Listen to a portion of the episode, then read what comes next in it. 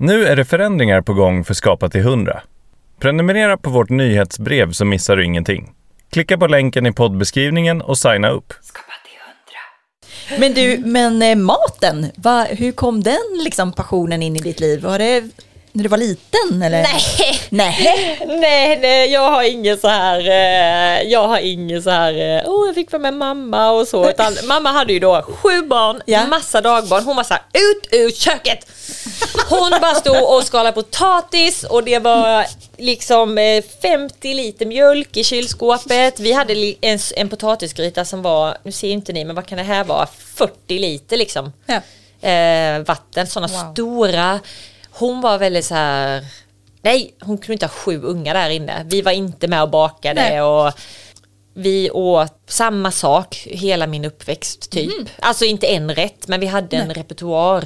Det var korvslantar med ris, det var eh, kassler, det var spagetti köttfärssås, det var grönsakssoppa och det var kött som eh, eh, från egen liksom, jakt med eh, skysås och överkokta grönsaker. Det var liksom det som Ja. vi körde hela, hela, hela, hela tiden. Ja. Eh, om vi nu pratar mat, för sen var det annorlunda med saft och bakning och sådär. Men jag tyckte det var det tråkigaste som fanns att äta. Jag tyckte det var slöseri med tid. Jag hatade att bli avbruten i mina lekar, i det jag höll på med. Jag tycker inte om att gå ifrån. Eh, Så jag tyckte bara att det var störigt moment med mat. Eh, Och jag gick ibland och spolade ner maten i toan för att jag skulle bara bli färdig så jag kunde gå iväg igen. Det är hemskt för mamma hade jätteont om pengar och jag, jag minns det som en väldigt återkommande grej i mitt liv att jag bara Eh, mamma, vet du, hon tittade bort eller något bara, jag ska bara hämta en grej, så tog jag med tallriken, spolade ner det i toan, så gick jag tillbaka och bara, ätit upp. Kan jag gå? För jag ville liksom inte sitta där. Och sen eh, när jag skulle välja gymnasie så eh, tänkte jag gud vad roligt vika servetter, det är ju jättekul. Jag ska välja restauranglinje. liksom, för då kunde jag vika servetter tänkte jag. Och så började jag laga mat och jag var sämst tror jag först för att jag fattade inte ens att man kunde köpa en färsk broccoli. Jag trodde liksom i mitt huvud att det var fryst produkt. Aha, okej. Samtidigt då som att jag visste inte heller att man kunde köpa en köpesaft. För det trodde jag att det gjorde man själv. Så jag var väldigt Spegel så... av din ja, mammas kök. Ja, Mm. att saft och sylt och sånt gjorde man själv. Bostongurka gjorde man själv. Men typ grönsaker, jag, jag, jag minns när restaurangledaren tog upp en broccoli så här. Jag minns det. Bara så, här, vad är det här? Bara, vad fan är det för blomma? Vad är det för någonting? Liksom, jag visste inte vad det var. Nej, shit. Och jag, en lite smått trodde jag var en såssnipa. För det hade vi alltid haft hemma. Jag bara, det är en såssnipa, jag kan det. De bara, va? Nej det är ett lite mått. Jag bara, va? Du vet, vi fick inte alls vara med. Och sen vart jag ändå lite duktig. Och då sa min lärare just det där, gud vad duktig du är. Då bara, "Åh, jag ska laga mat. Det är Ja. det jag ämnade för att göra. liksom gick. Ja.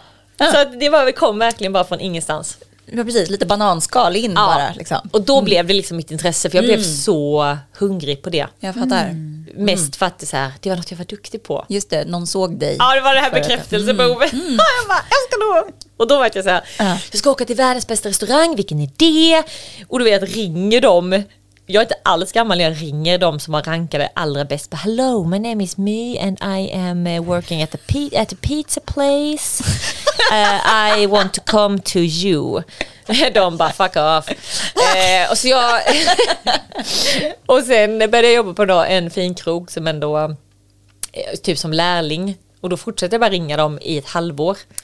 Och de bara till slut efter ett halvår, de bara Okej. Fan för helvete, kom hit och din jobbiga människa. Bara, yes! Wow. I am coming! Eh, och sen körde jag ju på som fan det så jag kom tillbaka till Sverige. Folk bara wow, hon har varit på Fett hon är fan jobbat på världens bästa restaurang. Och jag bara, "Aj, jag har bara bakat pizza innan, helvete! Så då började vi typ plöja kokböcker och bara, det var då jag började med hela det här, bara, jag måste bli bäst! Ja. Hur gammal Eh. är du här ungefär? Jag är ju typ 20 år eller något. Ja, 21 kanske. Men hur gick det på den där Jättebra. finschneid-restaurangen? Nej, men en sak vet jag att jag kan och det är att jag är jävligt snabblärd oavsett om det är liksom eh, Men vad det än är så är jag snabblärd så att jag, jag tror att jag hade liksom en förmåga och jag snappa upp och jag har verkligen fått med mig arbetsmoral.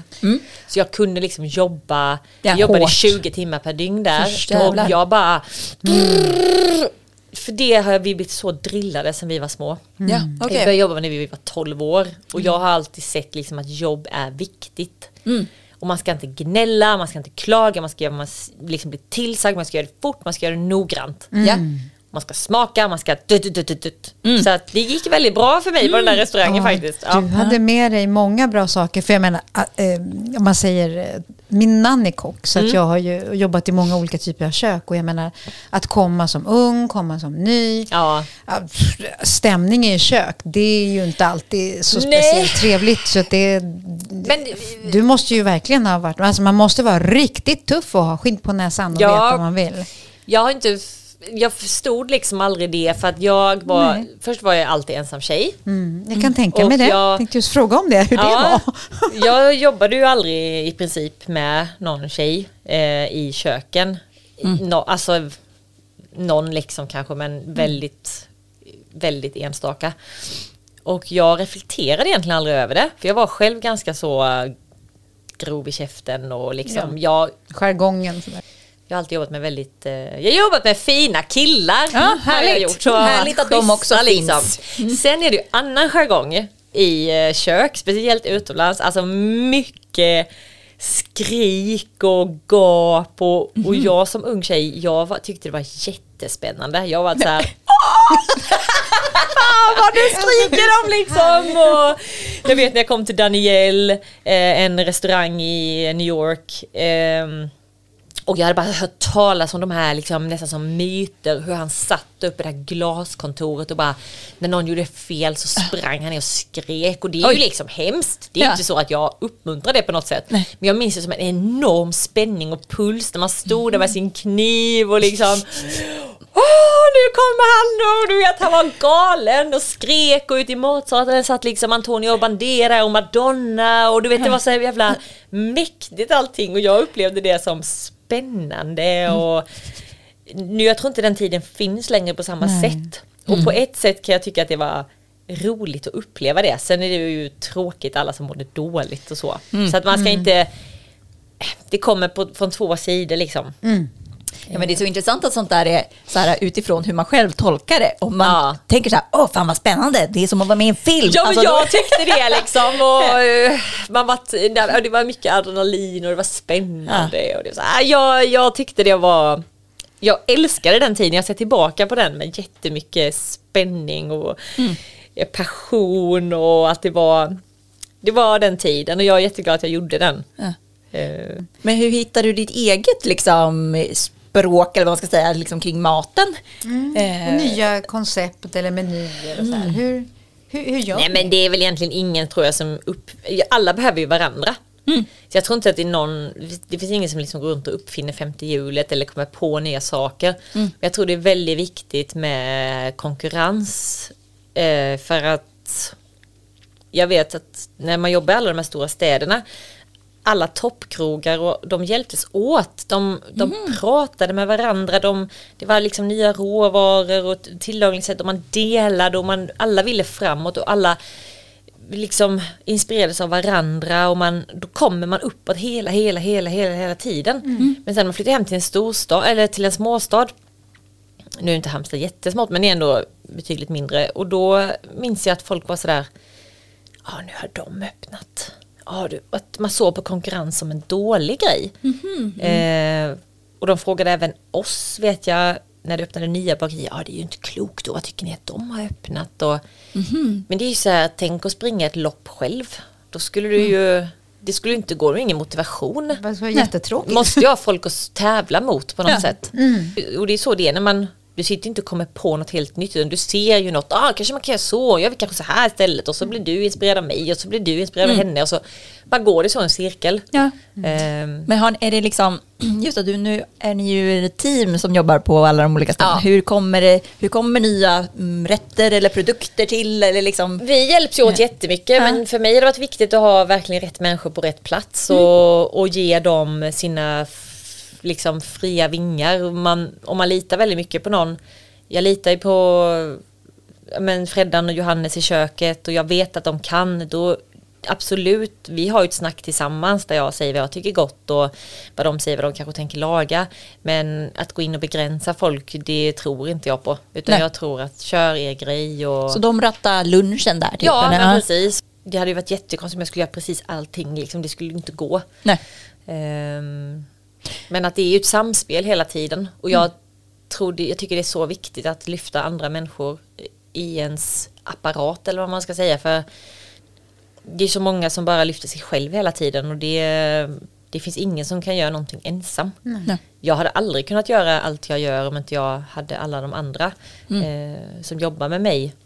Ehm, Hur många är ni i? vi är, eh, nej men det varierar så mycket, men typ så att vi är 10 i grundteamet nu och sen på Ja. sommaren blir vi 40. Ja, shit, Eh, okej. Mm. Och alla de är viktiga, diskarna är viktiga, de har nästan det viktigaste jobbet. Alltså det är så lätt att hålla på och se ner på människor och tycka att man är av olika eh, Ja men en diskare är inte så viktigt. Men utan diskan kan ju inte jag, alltså det, alla är ju så viktiga. Mm. Precis, det havererar snabbt om man inte har någon som Ja diskar. men gud, och om man inte, man måste ha förståelse för det att så här, alla här är lika viktiga. Det är inte någon som är viktigare än någon annan här. Ni jobbar ju med närodlat, ekologiskt. Det konceptet, kan man säga så eller? Ja, alltså eh, närodlat är ju en riktig luring. Eh, Luring, Ja, för att många tror ju att det räcker med att köpa närodlat. Men är det inte ekologiskt då, då betyder det egentligen bara att du har köpt sk- någonting som närodlat. skitar ner, skitar ner din omgivning där du bor allra närmast. Så Ja. det är egentligen ännu värre. För då köper du liksom, ja då är det skit där du bor. Ja. Eh, så jag tänker att det är så viktigt att det är ekologiskt, närodlat, i säsong. Ja. Det är tre i- i den, parametrar ja. som Ja, ja. är med. Eh, sen brukar jag säga så att, och, och så här är det faktiskt, många glömmer det. Men det är inte alltid det närodlade som är, har minst miljöpåverkan. För till exempel som äpple. Vi är så invävda med att svenska äpple är toppen. Svenska äpple är ju, som inte är ekologiska, det är ju riktig skit. Det är ju så mycket gifter och, och grejer på dem. Och vi är, tre, tänker liksom att svenska äpple är så härligt. Hälsosamt. Ja, det är så bra. Och, det, ja, och så säger många så här, jag köper hellre svenska äpple än utländska eko. Men om du bryr dig om miljön, då är det faktiskt tvärtom. Att ett utländskt ekologiskt äpple har mindre miljöpåverkan än ett svenskt oekologiskt äpple. Fast man har flugit det hit typ, eller båtat Ja, man- eller vad, vad man nu gör. Ja, det har liksom mindre miljöpåverkan. Då kommer man ju undan med att man eh, köper det i säsong. För då behöver du ju oftast inte frakta det någon annanstans. Så då kommer man ju ner ännu mindre på miljöpåverkan. Eh, det vi köper utomlands det är ju det som inte odlas här då. Då är det ju kaffe, choklad, vanilj och citrusfrukter. Ja. Då är det ju liksom superviktigt att det är ekologiskt. Och det handlar inte bara om miljön, men det handlar också om människorna. Som kaffe till exempel. Det är väldigt tidig genomsnittlig dödsålder på en kaffebonde. Eh, bonde. Skulle jag vara det, då skulle jag bara leva något år till. För det är så mycket eh, gifter och besprutning så de, de, klar, de dör liksom. Ehm, De betalar er priset för att vi Ja, de köper betalar ju billigare, priset liksom. ju. Så brukar jag alltid säga, det är alltid någon annan som betalar eh, för det billiga priset. Då är det någon annan som får betala det dyra priset. Det är så viktigt att de som jobbar med de här grejerna eh, också ska få ha värdiga liv. För vi ska sitta här och bäla i oss saker.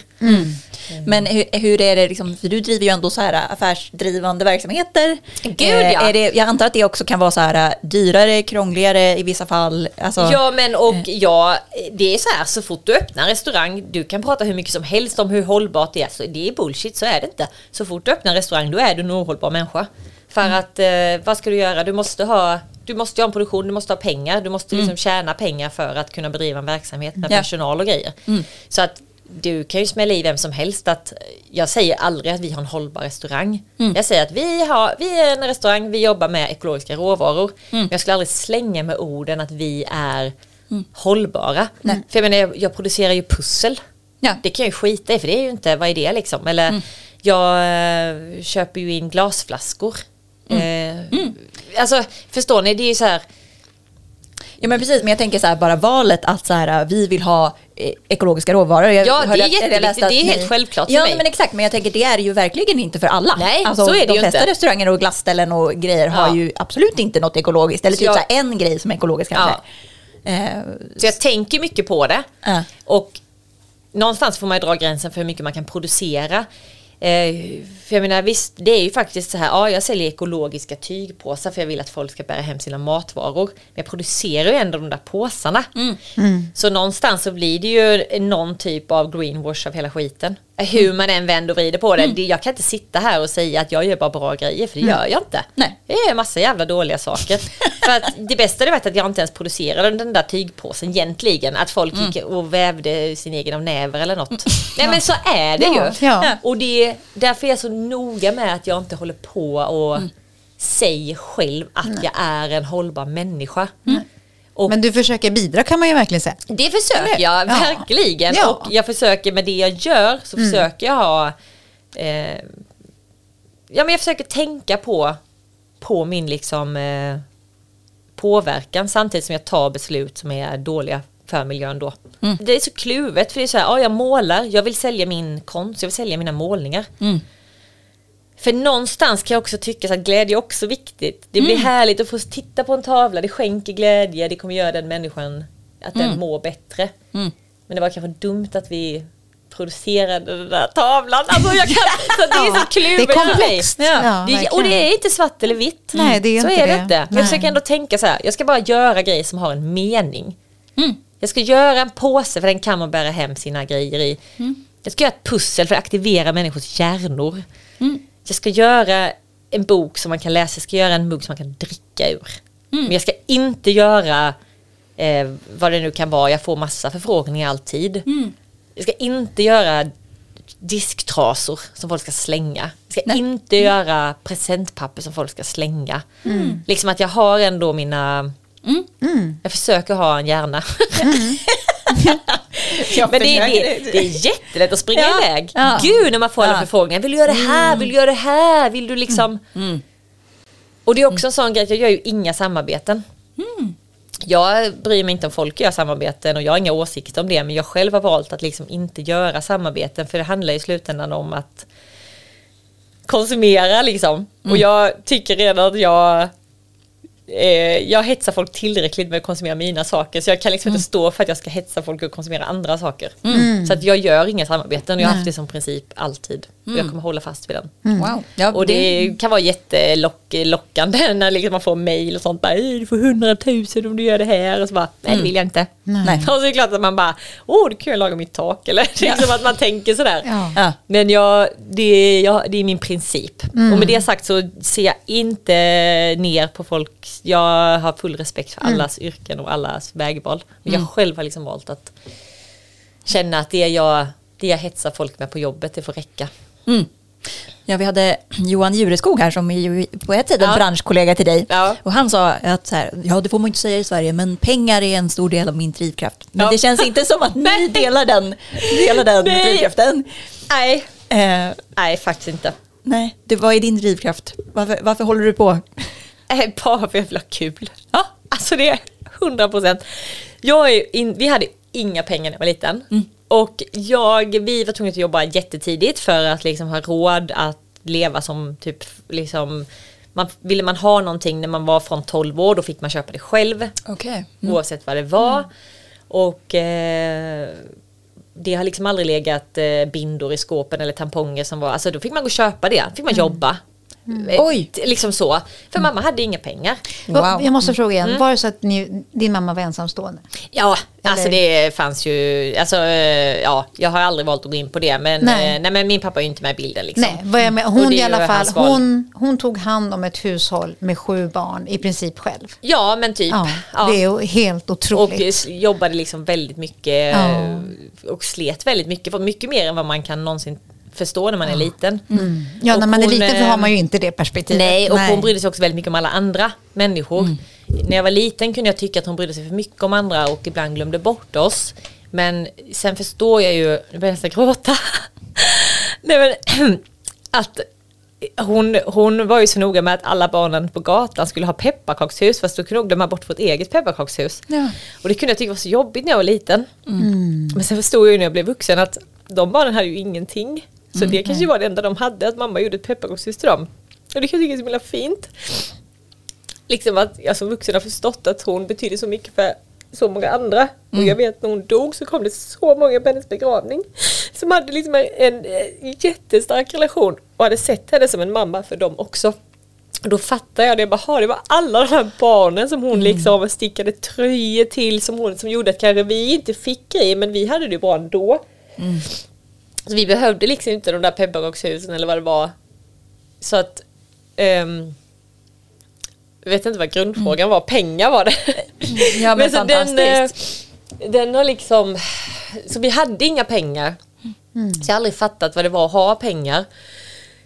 Och jag vet liksom att mamma hon, det räckte inte så att även när vi jobbade, våra sparkonton krympte. Och jag vet det. Och jag fattar att hon var tvungen att ta de pengarna också ibland för att det skulle gå ihop. Och det är inget som jag känner någon som helst liksom bitterheter över eller, eller så.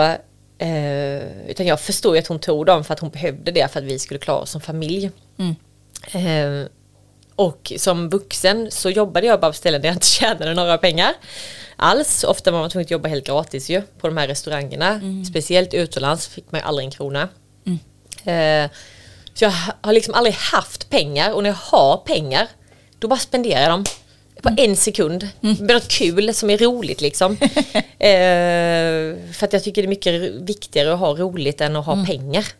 För jag, vet inte vad jag, ska, jag vet inte vad man ska ha pengar till. Sen, eh, sen helt plötsligt så ehm, började jag tjäna lite pengar. Och ehm, det var liksom när jag började göra böcker och måla och sälja målningar. För då helt plötsligt fanns det var lite andra liksom. Då kunde jag känna så här, åh, titta här är massa pengar. Men jag har liksom aldrig tänkt, de ska jag ha där. Utan jag är så här, vad vad gör vi med dem? eh, vi bygger ett nytt ställe, vi, vi köper det här, vi fixar det här, vi liksom... Eh, så jag har alltid spenderat det. Och sen så, mamma sa alltid att eh, men hon var orolig för att det skulle gå när hon gick i pension och så. För hon hade ju inte, inga pengar, men så dog hon ju. Så vad skulle hon då haft alla pengar till? Så jag, jag är mycket det där att pengar är verkligen bara något man kan ha kul med. Och tar de slut så vet jag ju ändå hur det är att leva utan pengar så då kommer inte jag sakna det ändå. Men det, men det känns ju som, det kanske är ju, vi ser ju dig förstås utifrån, men det känns ju som att du så här bär vidare din mammas filosofi att göra så här, göra det fint för andra. Liksom. Ja, men jag tänker också ofta på att jag ska göra pepparkakshuset till mina egna barn. Ja, så det, ja. Mm. det har jag med mig jättemycket. Så att, ja, jag, jag är exakt som min mamma, jag vet det och jag ser det förutom att jag säger till mina barn att jag älskar dem hela tiden. Och Mm. Vi är annorlunda så, men jag har ju väldigt mycket mamma i mig, det Mm. vet jag om. Och jag är otroligt jag mår själv väldigt bra av att göra andra glada. Mm. Det är jättefarligt också men jag gör det och jag typ älskar att skänka pengar.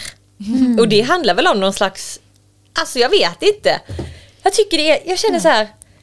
Gud nu kan de få de här pengarna och så kan de göra alla det här grejer. Gud vad kul, vad roligt, vad kul de ska ha. Ja. Och så glömmer jag liksom jättemycket, ofta bort mig själv. Så att jag är ändå sådär att jag försöker att tänka på att jag måste, vi måste spara lite här inom familjen. Lite- lite vi måste ta hand om barnen, vi måste sådär, renovera huset.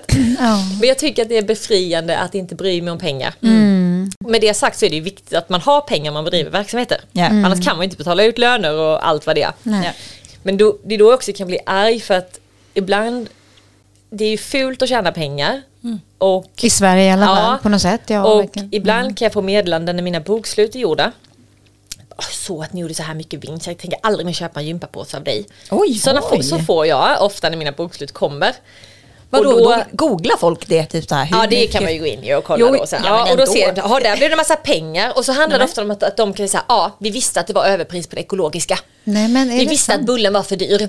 Men då, om det är någon som lyssnar nu här då, som, eh, som någonsin har tänkt så, så är det ju så att mat kan du aldrig tjäna pengar på. Mina ställen, skulle inte jag ha min webbshop, mina böcker, min Mm. konst, då skulle inte jag kunna ha mina ställen öppna. För att Så de är helt försörjda av min webbshop, av att folk sant? liksom, Okej. ja, helt och hållet. Mm. Så lite att- marginal. det är så små ja. marginaler Mm. i restaurangbranschen, i liksom bageri, bullar. Vet, det, är sån, Mm. det krävs ju så mycket handkraft. Det är människor som står och rullar, det Mm. är inte maskiner och det, det kostar, personal kostar. Mm.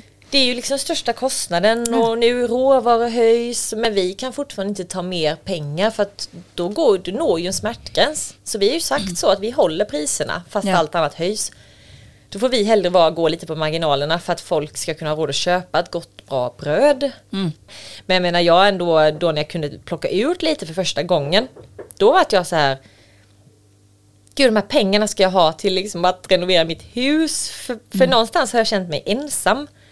Att alla, många av mina vänner och de har föräldrar, de har liksom någon slags som kan hjälpa dem ibland ekonomiskt som slår någon liten knipa eller de har kanske något arv som väntar.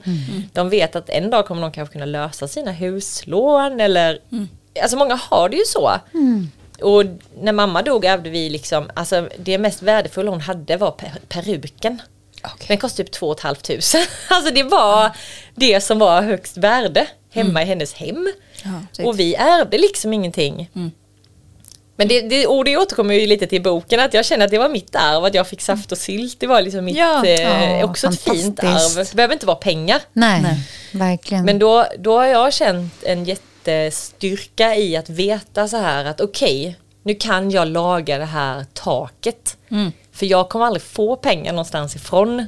Jag kommer aldrig kunna, jag måste själv jobba jättehårt för att kunna renovera den här fasaden. Då blir jag så ledsen när folk är så Ja. oh, missunnsamma. Ja men ja, gud ja, verkligen. Då kan jag bli ledsen. Ja. Ja, då, då tar det mig lite. Nej, Nej men också att det är också, ni säljer ju så här äh, dammsugare Ja. med så här regnbågens alla Ja. färger som är växtfärgade. Jag såg något eh, klipp på Instagram som du la upp när Putte tror jag det var, Ja, ja, ja. gjorde de där.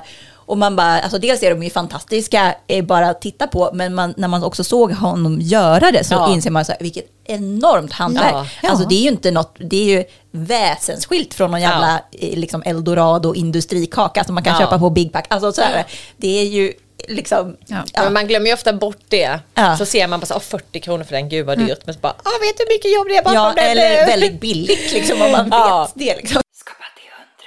Ja men saft och sylt, ska vi prata lite om det? Du, Det kan vi verkligen göra. Ja, i din bok så finns det ju liksom allt från så här klassisk eh, fläderblomssaft, ty- typ lite rosor i också. liksom, så, Mm. Ja, det är men, det säkert. men också lite så här mer spexiga grejer som sagt tallkottesylten, Ja. maskrossaften. Eh, va- varför ska man göra tallkottesylt egentligen? Nej men eh, jag har ju, jag har ju, tre- eller den största anledningen, helvete nu hällde ut vatten här. Eh, den största anledningen egentligen till den här boken, och det är lite, har varit lite min driv, drivkraft i eh, alla böckerna på något sätt. Det är att jag vill få människor till att se naturen, till att lyfta blicken. Och jag tänker att det är även i den här boken det viktigaste med boken, det är att tänk om någon lyfter huvudet från sin mobil och ser ett magnoliaträd. Fy vad underbart. Det, den känslan när de ser det trädet, den har en så bra effekt på människan. Så det är viktigare än att de kokar magnoliasaften. Ja. Och jag tror att om man ser saker som du kan koka på, som du inte tänker att du kan koka på.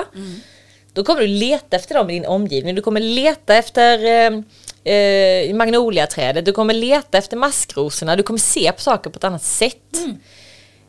Så att jag tänker att det är det allra viktigaste, att folk ska lyfta blicken. Ja. Eh, för marken, jag brukar säga att den fortsätter liksom rakt upp i luften där du går på och så fortsätter den upp så. Så att det är så viktigt att bara lyfta sin blick. Sen är det ju en bonus om man vill koka något. Ja. Ja, det är ju trevligt. Men har du någon personlig favorit från eh, alla recept? Ja, alltså just nu, jag är ju så förändlig. Jag Ja. är varje dag har jag en ny favorit. Ja. Så att det är ju, jag är ju sån bara, det här är det bästa jag ätit, det här är det bästa jag druckit. Johannes säger det, du säger alltid det om maten. Ja men det är det, det här är det bästa du lagat. jag, är så, jag är så glad för saker var. Men eh, just nu är det rosenrips. Eh, som är en buske som typ jättemånga har i sin trädgård som de inte vet ens vad den heter. Och det är sånt som är lite kul. Mm, verkligen. Eh, att få folk till bara, ah, det är det jag har i min trädgård. Och det är som en lycka hos människor då. Ja. Och då är det som att man lite grann kan väcka det här barnet i dem. Mm. Jag har det, kolla jag har det liksom. Så kanske du inte kokar något. Just det, ja, precis, det är en trädgårdsbuske med typ superrosa Ja, blommor. som doftar jättemycket vinbär. Ja. Och saften smakar också jättemycket vinbär. Eh, så att eh, det är liksom en del. Och sen är det att saft, det, jag tror att alla vi människor bär på det här saftarvet. Jag tror nästan alla kan säga någon saft som de har druckit när de var små och har något varmt minne. Och det är så fint att få plocka fram det. Eh, Så jag tror att saft har en viktig plats i människors hjärtan. Men det har fått lite barnkalasstämpel. Så jag vill lite gärna lyfta ut det från det och så här, det är för alla. Ta tillbaka saften. Ta tillbaka Ja, saften! precis. Och, ehm, men jag tycker det är roligt och eh, jag har också märkt att det är Många gör det ur böckerna. Man gör böcker men ingen kanske lagar något ur dem. Men just saften är en sån här snabb grej. Alla kan typ göra det. Ja precis, det är socker och lite blommor och Ja. eh, någon citron Plus att kanske. jag är så Ja. trött på det här att man ska få det här dåliga samvetet att man ska hålla på med ett huckle och bunkra liksom i hundra år och ha hela jävla lägenheten full med morötter och sånt. För det är ingen som gör det. Det finns ju, i, alltså det är typ tre människor i hela Sverige som bunkrar. Ja. Ja. Så att varför ska vi hålla på och hetsa folk? Jag, och jag har själv bidragit till det. Man måste ut i naturen och plocka annars är det liksom, går det till spillo. Det är så bara, nej det måste man inte alls det. Ja, men det det, händer vi- ingenting liksom. Det, hela naturen kan stå kvar. Ja. Eh, Så, och ingenting där människan inte har lagt sin hand behöver vi ta hand om. Det Nej. kan ramla till marken. Ja. Det är ingen fara. Nej. Så i den här boken är jag verkligen så här. Ja. Koka en saft eller skit i det. Ja. Bara titta på busken eller har du en keps. Plocka några björnbär, du kanske bara fick 20 björnbär. Koka en liten Ja. burk sylt. Och många av recepten är väldigt små batcher. För det är så få människor som faktiskt plockar tre kilo björnbär. Ja, ja, det... Det är Nej, men det är faktiskt en väldigt Nej men alltså. Ja. Nej så får man inte säga. Nej men jag bara menar att det är så här. Någonstans måste man ju vara där människor är. Vi Ja. måste ju möta dem där de är. Exakt. De, är, de, har, de bunkrar inte. Nej. Och de kommer inte göra det. Nej, men man är inne på prestation så snabbt att det ska vara Ja. stå 20 flaskor Ja. med snygga etiketter, gärna en liten rosett på. Och det blir svinn annars. Ja. Det blir inte svinn om nyponen ramlar till marken. Det blir inte det. Sen är det väl toppen. Gud, där kan du bara plocka lite gratis. Jag tror därför min mamma gjorde ju det. Just det. Jättemycket för det var ju gratis. Det kostade ju ingenting. Vi bara plockade, plockade. Vi hade så jävla mycket nypon och skit hemma. Det var liksom, och jag tyckte bara det enda drömde om var bara köpesaft. Men ehm, så att boken har väldigt, eh, ja den har olika syften. Jag hoppas man ska känna sig stressfri när man läser den. Ja, nej, men det Den gör man- inspirerar ju verkligen till Ja, men det. verkligen. Man bara wow. Men jag hoppas det. Jag, skriver, jag, jag, jag vet att Thomas, min redaktör, till slut sa nu kan det inte stå så här fler gånger. Koka en saft eller skit i det. För nu står det för många gånger. Men, men jag vill verkligen poängtera det. Ja, jag har läst delar av boken och jag tycker verkligen att man, det känns väldigt fritt Ja. och så här, äh, inbjudande. Att Ja. man behöver inte just komma med hucklet och liksom, Nej! Jag brukar säga receptet på sidan 75, det är bra för ingen som orkar. Det är på vatten. Va? Det är bara häll vatten, häll vatten i ett glas och lägg i ett svart vinbärsplan. Så är det färdigt. Det är toppenrecept för alla som är... Ja. Alla som känner sig lite utbrända Ja, och behöver lite, vila ja. lite. Ja, gud. Nej, men jag tror det är viktigt för att, att inte pressa folk och sånt och eh, hetsa på folk. Och jag menar, jag, jag, jag vill ju att alla ska köpa ekologiskt, men att, om jag ska säga det till folk kommer ingen göra det. Nej. Nej. Så tänkte jag med första boken. Eh, mina första liksom, skrivningar var så här, min redaktör bara det här är sämsta jag läst. Va? Nej men det var så här, ekologiskt ska det vara, annars är det dåligt, jorden går under och det var väldigt så predikande. Och han bara, åh yes, det är så jävla tråkigt, det är ingen som kommer lyssna. Så jag bara, vad ska jag göra då för att folk ska lyssna? Och så tänkte jag så, när vill man ta hand om något? Ja det är när man är kär. När man älskar någon, då vill man ta hand om den personen. Just det. Så då tänkte jag ska skriva första boken utan att nämna ekologiskt på ett enda ställe. Ja. Och så ska jag bara få folk att bli kära i naturen. Så den är ju en flört med människan liksom. Ah, vad från fint. naturens håll så. Just det. Ja, det är faktiskt väldigt tänkvärt. Ja, precis. Man lyssnar ju aldrig om någon ska pracka på en Nej. något, typ så här predika. Typ Nej. Man bara, uh, då tar man fram så här kors och vitlök istället. Ja. Bara, Nej nej det kommer aldrig gå att säga liksom vad folk ska göra. Nej.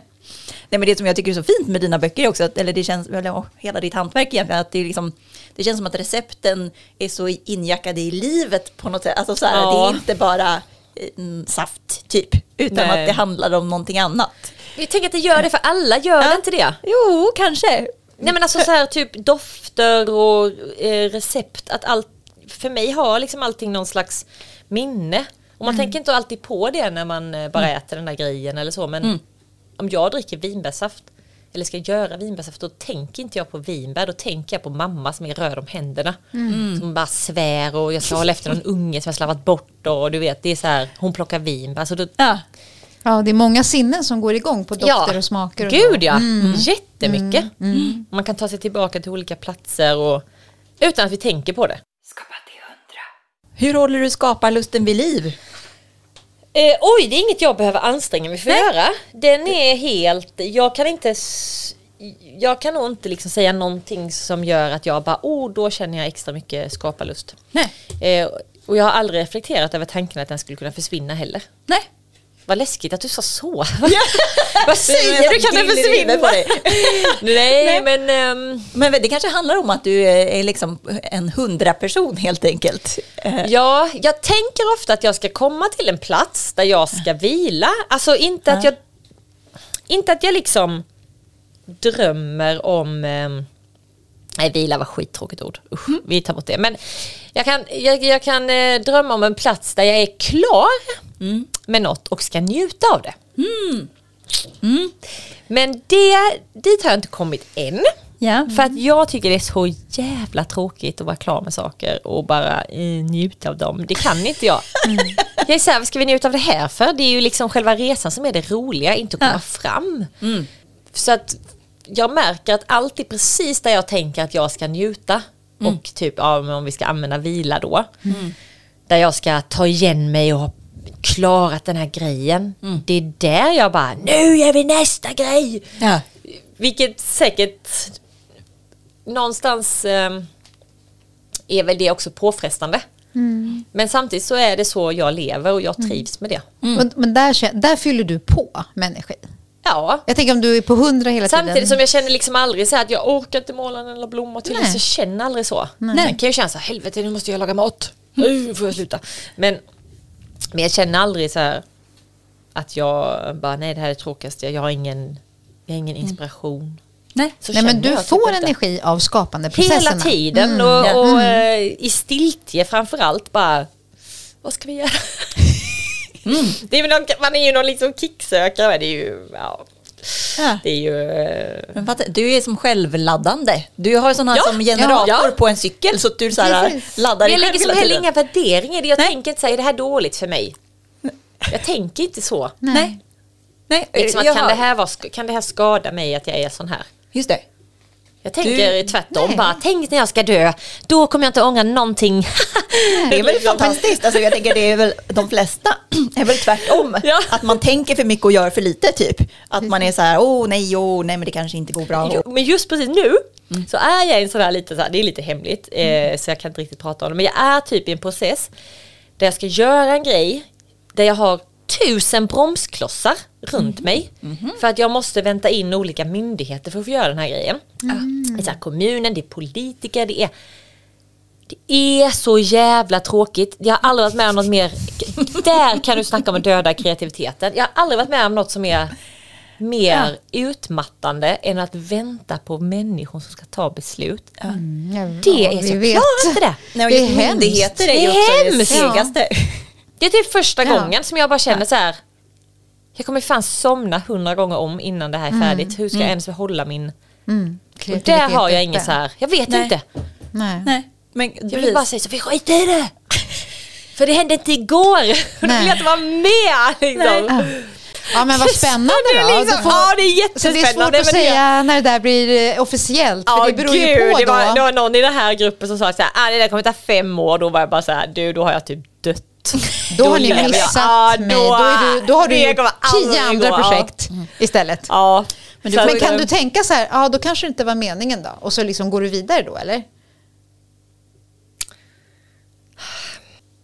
Nej, jag, jag är nog någon som, sån som kommer det, det kommer jag nog gräma mig lite för i så fall. Ja, det får jag I erkänna. alla fall det här projektet. Ja, där, du, Nej, men då håller vi tummarna. Ja. Men jag tänker ju faktiskt då utifrån eh, det här med att orka och inspiration som jag varit inne på. Många som lyssnar kanske också som är mitt i livet, man har barn, det är karriär, lite grann hur konstigt vårt liv är uppbyggt på något sätt, att allting ska ju på något sätt hända samtidigt. eh, hur, eh, ja, hur får du ihop då det här livet med som multiföretagare, kreatör och så fyra barn? Mm. Har du en bra andra hälft eller är det som är check på den?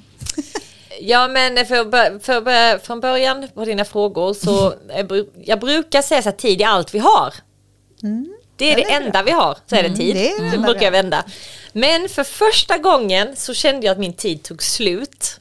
Och eh, det var när vår eh, fjärde, eller när vår lilla minsting kom nu, eh, Florentin, när han föddes, då tog min tid slut och jag fick panik över den känslan. Den har varit jobbig för mig att tackla. Att så här, det är inte mer timmar på detta lilla dygn. För att jag har varit van vid att jobba på nätterna och sådär att jag, jag är väldigt mån om att när jag är hemma, då är jag hemma, då ska jag vara med mina barn. Sen är ju mitt jobb till exempel att måla är ju mitt jobb men det tänker inte jag på. Så vi målar ju mycket hemma tillsammans och barnen tycker det är jättekul. Då får jag gjort min bok till exempel. Medan det. Ingrid sitter och målar och vi gör någonting tillsammans. Och då, då blir det både familjetid och då så kallat jobb. Eh, men sen brukar jag vara sådär att när de har lagt sig, när jag har nattat dem, då börjar jag jobba igen. Eh, för att jag tycker det är roligt. Jag älskar att jobba. Eh, och jag tycker jobba också är så tråkigt ord. Men jag, jag älskar liksom att hålla på med grejer. Eh, och då har jag kunnat sitta halva nätter och gjort de här grejerna, skrivit böcker och så. Jag har aldrig varit intresserad av att sitta och glo på tv eller jag, när jag separerade köpte jag en soffa som jag aldrig satt i i princip.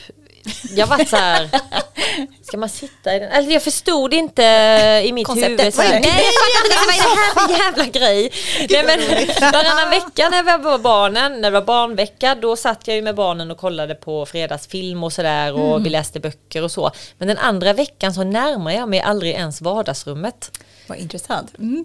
Och det var bara som en gång med kläder, det var nedsläckt och så var det en gång med kläder så jag klädde av mig på väg till sängen. Så på morgonen så klädde jag på mig på den vägen tillbaka. Så det var så här, så jag bara rörde mig aldrig i de här vil eller de här rummen för umgänge eller vad man säger, sätta på tvn. Så jag tyckte att jag hade jättemycket tid.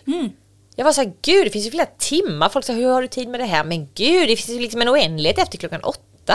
Det är ju uh, det är jättelångt tills klockan sex på morgonen när alla ska upp igen. Men nu då, dels gick jag in i en relation. Vilket var så här, gud jag måste ju ta hand om min relation. Det finns ju en människa här så jag måste vårda den här kärleken. Och sen fick vi barn jättetidigt, efter ett halvår blev jag ju gravid. Eh, och så kom han och helt plötsligt så bara, han sov ju aldrig. Så han gick aldrig och la Så jag hade, jag bara, "Ugh, när ska jag sätta mig? Och då var min tid slut för första gången. För den lilla tiden som fanns så var jag tvungen att vårda min relation. Eh, Eller liksom, ja. Sova kanske. Ja. Ja, men det, har inte, det får man ju inte tydligen i vår familj längre. Det, det blev liksom ingen sömn så det var bara någon sån här vaken, vaket tillstånd. Och det har, det har jag kämpat jättemycket med det här ett och ett halvt åren. Det är därför jag säger att det är en jungfrufödsel den här boken som har Ja. kommit nu. För jag vet inte var den har Den kommit kom från. mot alla odds. Nej men för jag vet Ja. inte hur många gånger jag har ringt till då alla de här människorna som jag bryr mig mycket om som hjälper mig mycket i, i samtal och så och bara så här, det kommer aldrig gå. Hur fan ska den här boken bli till? När ska jag skriva? När ska jag liksom hinna? Det går inte, det finns inga minutrar. Nej. Det var en jättejobbig känsla för mig. Ja, för, då hade du signat liksom att nu ska vi släppa en bok. Ja, Och och, bara, ja. folk, framförallt sitter ju folk och väntar på dig. Ja. Det sitter ju en redaktör som har avsatt tid för att redigera, Ja, redigera mina texter. Liksom. Ja.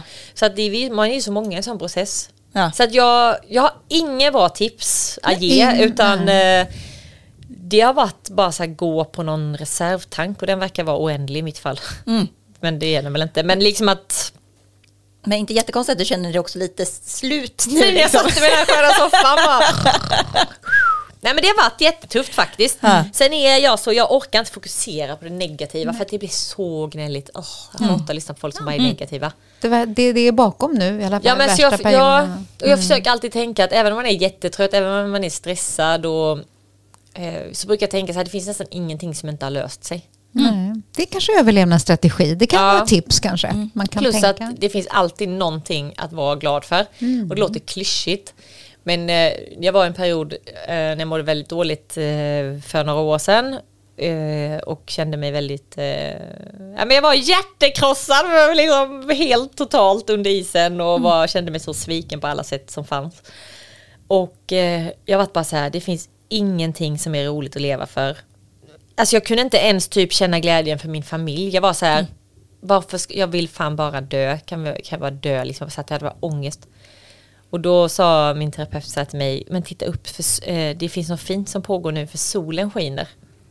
Eh, och då sa hon så här, du kan bara i en sekund där det är jobbigt så kan du alltid titta, hitta någonting som är positivt. Om det så är att solen skiner. Och det var min vändpunkt för mig, för då var jag så här, ja men just det, det pågår ju väldigt mycket fint. Det är inte det här som är, det här är inte hela min värld. Den här jävla uh, ångesten och totala misären, det är inte hela min värld. Det pågår väldigt mycket fint i den också. Och då kände jag så här, ah, men det är som två kugghjul. Ett är liksom jobbigt och ett är fint. Och så går de så du, du, du, du, du, parallellt hela tiden och det får vara så. Och sen har många människor, och sen nämnde du bättre hälft. Ja, Jo, precis. det ska jag ska inte glömma bort Erik. Eh, Nej men han, det föll sig så bra att jag träffade en man som älskade att vara hemma. Tack. Perfekt.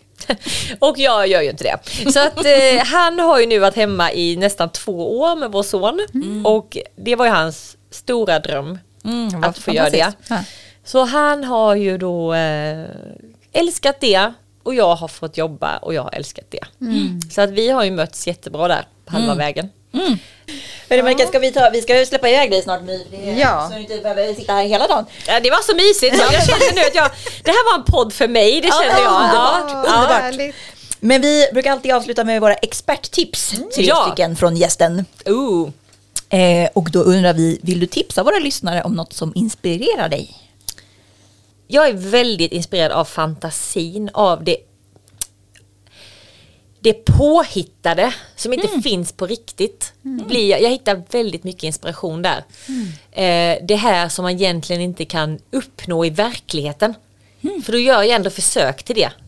Alltså typ, ehm, jag brukar säga att Willy Wonka är min största idol. Ja. För att han, eh, jag vill också det där, det blir det här, o- alltså, det här eh, påhittade är en stor inspiration för mig. Och det är där jag också ofta är i mina målningar och så.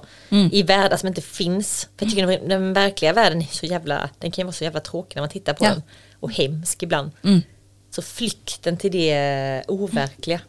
Men Mm. fantasin, den, finns de här världarna i dig? Eller har du andra sätt att fylla på? Kan det vara andra typer av konstformer som du laddar din fantasi med? Eller är det... Naturen är ju min allra, allra största liksom. Ja. Mm, Ja det är det. Det är ju naturen som är min största inspirationskälla så. Men också det här världar, alltså olika vär, overkliga världar är min... Eh, jag älskar den platsen. Mm. Du- Har du lätt access till det? Liksom? Eller? Ja, jätte. Det, ja.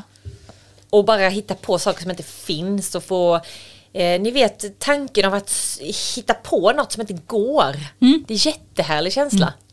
Har, bara en spontan fråga. Har du tänkt, och, eh, tänkt någon gång på att eh, illustrera barnböcker? Ja! Det känns ju som Ah, klockrent det för är min största frustration för det går, alltså det, det, jag vill så gärna göra barnbok. Ja. Jag vill så gärna göra barnbok Ja. och jag har målat de här världarna där Ja. allting, och då vet jag bara så här, det här är så tyckt själv att det här är så jädra bra. Ja. Så jag skickat iväg det till förläggare och så, för jag har ju ändå kontakter på Bonnier. Ja.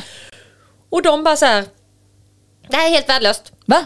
Typ. Nej. men mellan raderna, inte värdelöst, men de bara så här, det här, det här går inte mig. Du har skrivit en barnbok för vuxna. Va? Ja.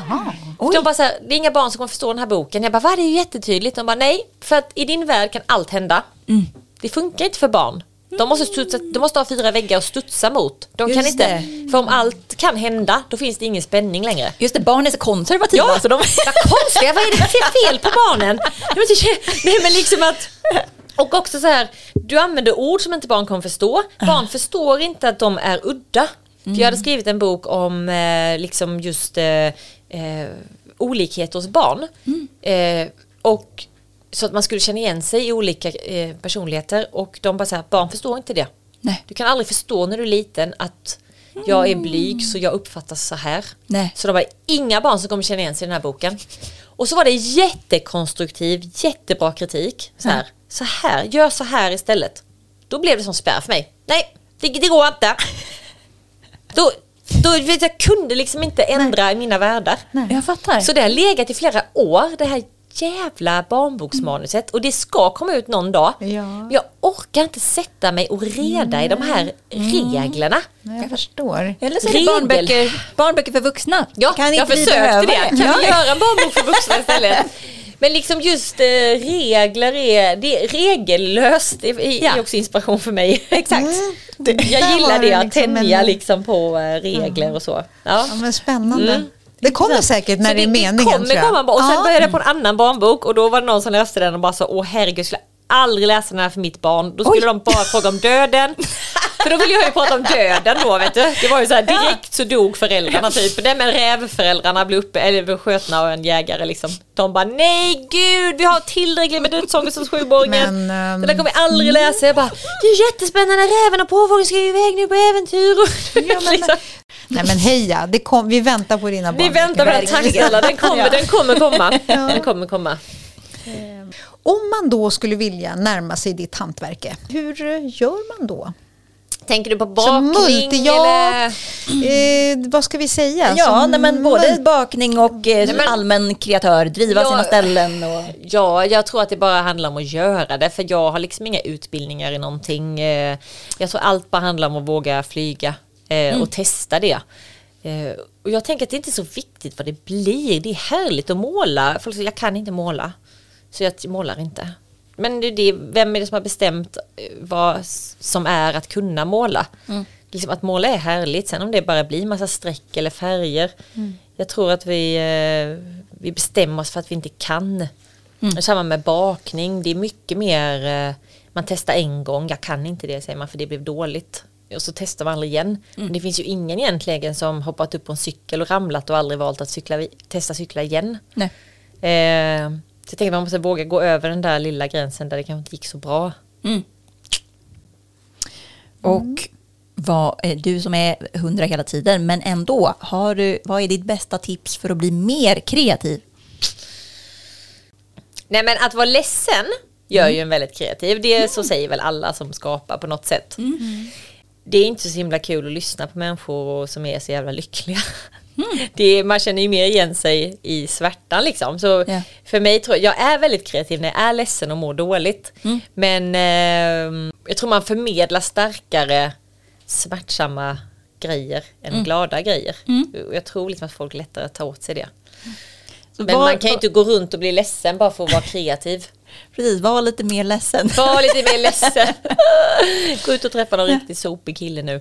Nej men, ehm, Nej, men att våga skapa utifrån typ sina sorger kanske, eller typ som du säger, ja men kanske är så... måla ut sina känslor och gå till de här innersta känslorna kanske. Mm, bra tips! Men att våga när man är ledsen, när, man, när ni är ledsna och deppiga, testa, gör något, testa i alla fall. Mm. Gör något kreativt. Tack snälla för att du ville komma hit. Tack My. snälla för att jag fick komma. Alltså jag känner att det var de sämsta tipsen jag gav. Va? Nej! Jo men det är så svårt att ge tips till folk. För att man, jag tycker det är så svårt att ge tips till folk. Ja. Nej, men jag tänkte med, med det här... man ska liksom- omvandla det du Ja, gör det för, för och, och det är nog för att jag typ inte själv tänker på det. Nej. Jag Nej. tänker inte på vad jag gör, jag bara gör det. Och då blir det så svårt att säga hur ska man göra för att göra det där? Ja. Men jag tänk, alltså, så här, när, när du säger det så tänker jag så här att det, det känns ju som att det blir, det är typ därför du är för du är ju så här väldigt så här, det är regnbågar och Ja. blommor och jättegulligt och Ja. liksom så här ganska barnigt. Ja, det men det det ju. är också liksom, ja, men ganska mycket smärta. Det är Ja. liksom ett liv på riktigt i botten och att det är därför det blir typ intressant på något sätt. Ja men och i kontrasterna tycker jag det föds mycket bra. I Ja. det här mellan ljus och mörker så är- är det mycket som händer liksom. Ja. Så att jag, verkligen. jag bejakar ju den. Ja, Det är liksom för- smärtan. Ja, Ja. lite Bergman. Komsi komsi till mamma! Så ska vi skapa barnsaker. Vilken eh, energiboost! Wow, ja. Vilve, en virvelvind. Ja, fantastiskt. Vad otroligt generös hon var, Mm. eh, känns det som. Otroligt öppen och fin, liksom öppenhjärtlig. Ja, jag känner mig lite så här nästan så nästan överkörd rörd över eh, att få möta en människa så här som, och, och allt hon delar och så. Så fint. Mm, ja men verkligen. Eh, Faktiskt av, av alla vi har träffat, det känns många ju, har ju varit väldigt fina och öppenhjärtliga också, men det känns som att hon delar så otroligt personliga saker som inte alls kände jag är så här självklart att vilja dela ens en gång. Eh, känns otroligt fint liksom att vi fick titta in lite Ja. i, i mysvärld och Verkligen. eh, själ och hjärta på något sätt. Mm. Men ja, vilken, man, man eh, fattar ju inte hur hon, jag hade ju dött om jag hade levt hennes livsstil. Ja. Gått in i väggen direkt liksom. Det är en bra insikt Maja. Du vet Ja. att, ja. Men, jag Nej, tycker, precis. men jag tycker det här med att inte fokusera på det negativa känns ju verkligen som något som man kan ta med sig. Men också faktiskt det här som hon sa att hon inte tittar på tv. Alltså bara typ en sån Nej, grej alltså, att... jag har aldrig hört någon säga att eh, jag köpte en soffa men jag typ använder den aldrig. Nej. Sen kanske jag, jag känner i mitt liv att jag ändå uppskattar att sitta i soffan. Man kan ju bara sitta där och tomglo lite. Det känns som väldigt givande i alla fall för mig. Ja. Men, men just exakt, det, är för så här, det går ju mycket timmar åt att göra sådana här slentrian-grejer. Kolla lite på tv och sen har det gått tre timmar. Liksom. Alltså, mm, nej, det var ju väl, väl, verkligen tänkvärt. Att eh, ja, men kanske sätta sig och måla lite eller spela lite eller vad man nu vill eh, ägna sig åt. Eh, även om man inte gör en bok så kan man ju också vara kreativ som eh, fritidssysselsättning, alltså som avkoppling istället för att typ passivt sitta och titta på tv till exempel. Mm, verkligen. Eh, det kände jag så här att jag mentalt noterade. Eh, även om det inte är en ny insikt så är det så här, jag tycker det är alltid så bra att höra folk som är så här duktiga, framgångsrika kreatörer. Att man bara, nej just det, hon hinner skitmycket för hon tittar inte på tv. Nej, så är det ju. Det är liksom, vi alla har 24 timmar och man får bestämma själv lite vad man vill ägna dem åt. Liksom. Verkligen. Vad, vad är- fastnade för dig? Nej, men jag tyckte att det var så fint att hon delade om, om de eh, perioder när hon har mått sämre. Eh, och liksom haft uppenbarligen liksom en väldigt, både lite sömn och hög stressnivå. Man säger. Det brukar ju höra ihop också. Eh, och sen tycker jag var så eh, häftigt. Jag tänker att vi alla måste fundera över vem man är och vad man behöver. För, för henne så är ju kreativa processer ett sätt att ladda batteriet. Och att det är okej Mm. att det också är helt okej. Istället för att man kanske måste eh, eh, göra på ett visst sätt, gå långa promenader och meditera och, och yoga och allt vad det är för att man ska hämta återhämtning. Men att det finns så många olika sätt i vad som är återhämtning. Men grejen är ju egentligen bara att man ska komma på vad man behöver. Mm, lära känna sig själv liksom. Mm, lära känna sig själv i vad man behöver. Och eh, det är många saker. Jag känner mig liksom, man, man känner ju sig alltid så uppfylld av gästen. Ja. När vi sitter här och, och kör eftersnack. Liksom. Ja. Nej, jag blev väldigt berörd av, hennes, av historien om hennes mamma också. Ja. Liksom, det, kändes så, Ja. det känns som att det är så jättenära för henne liksom, Mm. och att det är så närvarande både i hennes liv och i hennes skapande. Liksom. Och det känns fint att det också får vara så, eller i och för sig, så här, hur skulle det annars vara? Men det, jag tycker det var fint att hon så här, berättade om det och Ja. liksom, det får finnas, att det är inte någonting som sopas under mattan liksom, utan Nej. att Nej, men, mamman är med. Liksom. Och mamman i allra högsta grad med och kanske på ett sätt som hon aldrig hade kunnat föreställa sig Mm. där från där, där hon var som barn. Mm. Och så tänker man att vi alla har ju eh, relationer till vår mamma och vår pappa eh, som kan se ut på så många olika sätt. Och att eh, våra föräldrar, okej beroende på när man är född också, men vi har ju föräldrar också som i sin tur är barn av sin tid och kommer från en annan tid. Som hon beskrev, liksom, med hennes mamma, att hon inte uttryckte känslor. Att hon inte, Men hon gjorde massa andra saker. Eh, Så det är häftigt det där, hur man kan titta tillbaka också på sin barndom och se Ja, men eh, vad gjorde föräldrarna och var kom de ifrån? Mm. Och vad, vad liksom ligger bakom deras kanske förkortanden eller hur de agerade och, och var. Jag, jag tycker det är så konstigt. Jag har tänkt, jag har tänkt på det där. Alltså, hur fan hade folk relationer? Liksom, om, man, alltså, om det är en så ny företeelse att prata om känslor på riktigt. Liksom. Det Att har, det uttryck- har inte funnits så länge. Nej, det är jättekonstigt. Och, jag menar min morfar han upplevde ju två krig. Ja. Ehm, och, och, och det är så mycket som har hänt, man bara tar hundra år bakåt Mm. i tiden. För jag är ju så nyfiken för att förstå vad, vem och var min mamma kom ifrån. För det var mycket som vi kunde känna att hon bar på. Ja. Men faktiskt aldrig delade eller berättade om. Ja, exakt. Ja, men det, det känns som att alla människor har ju... Alltså sen kanske man inte har... Alla människor har behov av att stå på en scen och berätta för alla liksom, om sitt liv. Men liksom att berätta för sina nära vad man bär på, vad man har upplevt och ens liksom så här, att inte kunna göra det känns ju som att det är nästan ett handikapp. Alltså typ att man blir så här känslomässigt förstoppad om man liksom aldrig får bli mött i sina innersta känslor. Liksom. Eh, gud, nu tänker jag på eh, Kungen, filmen av Karin af Klintberg. Har du sett den? Nej, inte just den har jag sett. Den, Nej. den är ett tips eh, Ja. att se. F- Jag tror att den lär ju komma på SVT eh, också, eh, kanske till jul Ja. eller något. Men den är också sådär, eh, man bara fattar vår kära lilla kung. Ja. Alltså, han är ju upplevt i, uppväxt i en sån otroligt konstig värld som är så emotionellt förstoppad. Alltså han är ju bara påpassad hela tiden av folk som liksom inte står honom nära. Bara du vet konstiga gubbar i uniform och hatt med fjäder på från 1700-talet. Alltså så här jätteweird. Eh, och han är också fostrad i att han ska vara representant för riket från fyra års ålder. Så han, alltså, det, är så sor- det var lite sorgligt, alltså det var, det var, den är gjord roligt. Eh, det, det är en rolig film, men den är också jävligt sorglig liksom i ett så här, shit, det blev hans liv liksom. Att inte kunna vara genuin eller liksom Nej.